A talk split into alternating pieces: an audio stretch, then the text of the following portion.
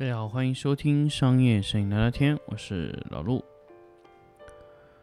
那么这期呢，跟大家来聊聊关于舞台灯光的一些东西。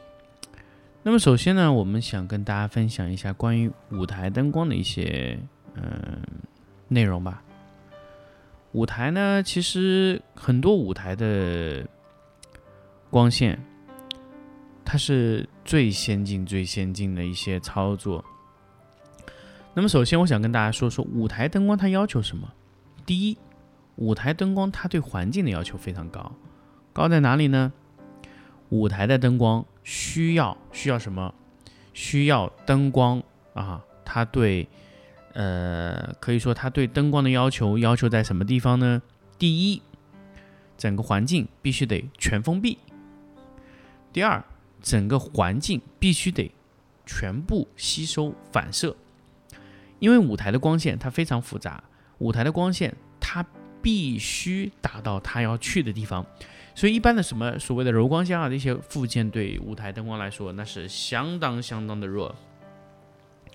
它是没有办法使用我们在平面里啊、影视里用的这些灯光的。他们要求什么？定位精确的灯光。什么样的灯光定位精确呢？平行光束、光束灯啊，你不一定是平行啊，但是一定是光束灯。比如说六度、十五度、三十度、四十五度的这种，太正常了。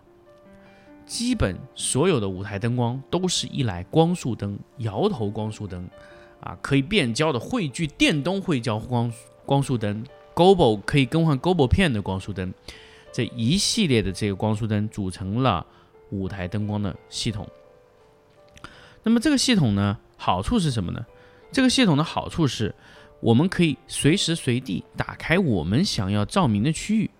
所以舞台灯光是按照光照面积去布光的，而不是按照所谓的什么硬度啊，这些都是其次。首先得控制光照面积，才能达出舞台化的效果。很多时候有些人说：“哎呀，这个舞台灯嘛，对不对？这个很简单的。”但是舞台灯要求做到的是什么？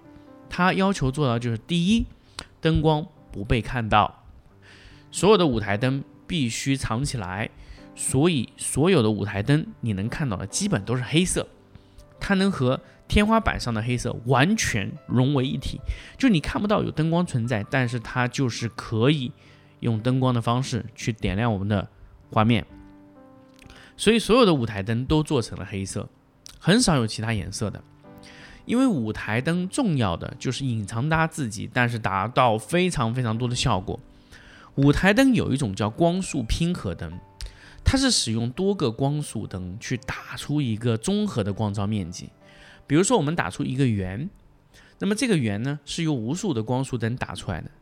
那么有些光束灯可能是六度、十五度的这样的一个一个照射的范围，那么它照射到地面上，它是可能是很小的一个面积的一个圆。那么它通过多个这样的光束。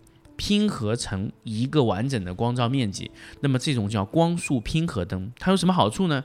首先，它可以打出一个非常非常大的一个光照面积，但是它可以适当的关闭灯珠来达到它的效果，所以这就是整体整合式的光束灯。如果它把所有灯珠全部打开，这个时候它可以得到一个非常柔和的一个半影效果。所以在在这个舞台灯光里面，它没有柔光这一说，它只有一个大面积的半影这一说。它通过半影来模拟，达到了那一种效果。大家可以理解，如果大量的光束灯相互去打，它最后叠成了一个光源，那么它能打出来的效果，就是一个类似于通过半影去消除硬度的这个这个过程。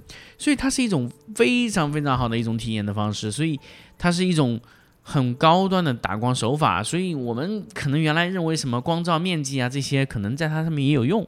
它人为的去点亮了一些灯珠，而且那些灯珠点亮的区域，它是一个哎很集中的一些位置，所以那些位置它能得到一个非常完整的一个光照区域。所以这就是舞台灯光的最高阶的一个操作啊。那么说到这里呢，我们要插入一个广告。那么在七月三十号到八月一号，我会在成都办一场啊全 LED 的，包括光束灯 Spotlight 的完整的一个课程。什么是光束灯？什么是 Spotlight？我们怎么去控制光束灯啊？这一整个课程，我们会在七月三十号到八月一号的这三天内，我给大家去分析明白、讲清楚。在成都，那么怎么报名呢？通过关注爱图仕的官方公众号可以找到我们，也可以去找到成都比兰，也可以通过这个成都比兰的这个经销商报名到我们的课程。同样也可以关注商业摄影聊聊天的微信公众号，找到我们的报名方式。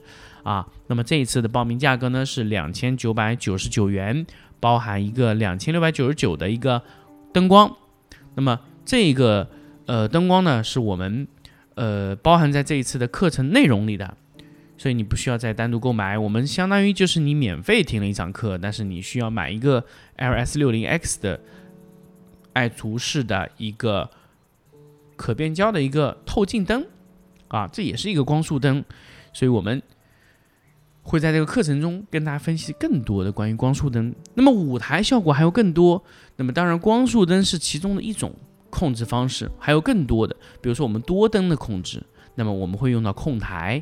那么控台就相当于我们的 SideSync 的软件。当然，这种控台的它对时间响应时间、响应速度、反应能力，还有包括各种的控制都非常好。它是使用了 DMX 五幺二的平台。但是由于这个控台的要求非常高，你的学习成本很大，所以在舞台中它有两个工位，一个叫灯光师，一个叫灯光编程师。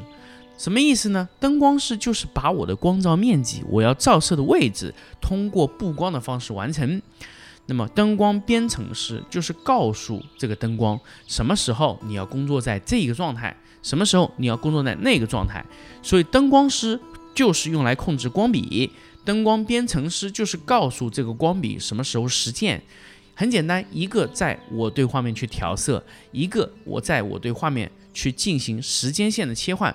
所以灯光师和灯光编程师，它是两个不同的职业。当然，有人也可以一个人干完，但这个基本上的他的活儿都不大。活儿大的情况下呢，编程师和灯光师是两种职业，因为很多时候灯光编程师要更多的去和音频的。鼓点 beats 这种重音去配合，所以灯光编程师是一个完全独立的呃一个岗位，所以呃希望通过后面呢，我们也会跟大家去分享到关于更多的一些呃舞台灯光的一些内容。那么下一期呢，我们会邀请一个呃我们以前的一个陈列师，想来跟我们大家聊一聊，我会跟大家去聊一聊他对戏剧的一些东西的一些体验。好，那么这期我们就到这里，我们下期再见。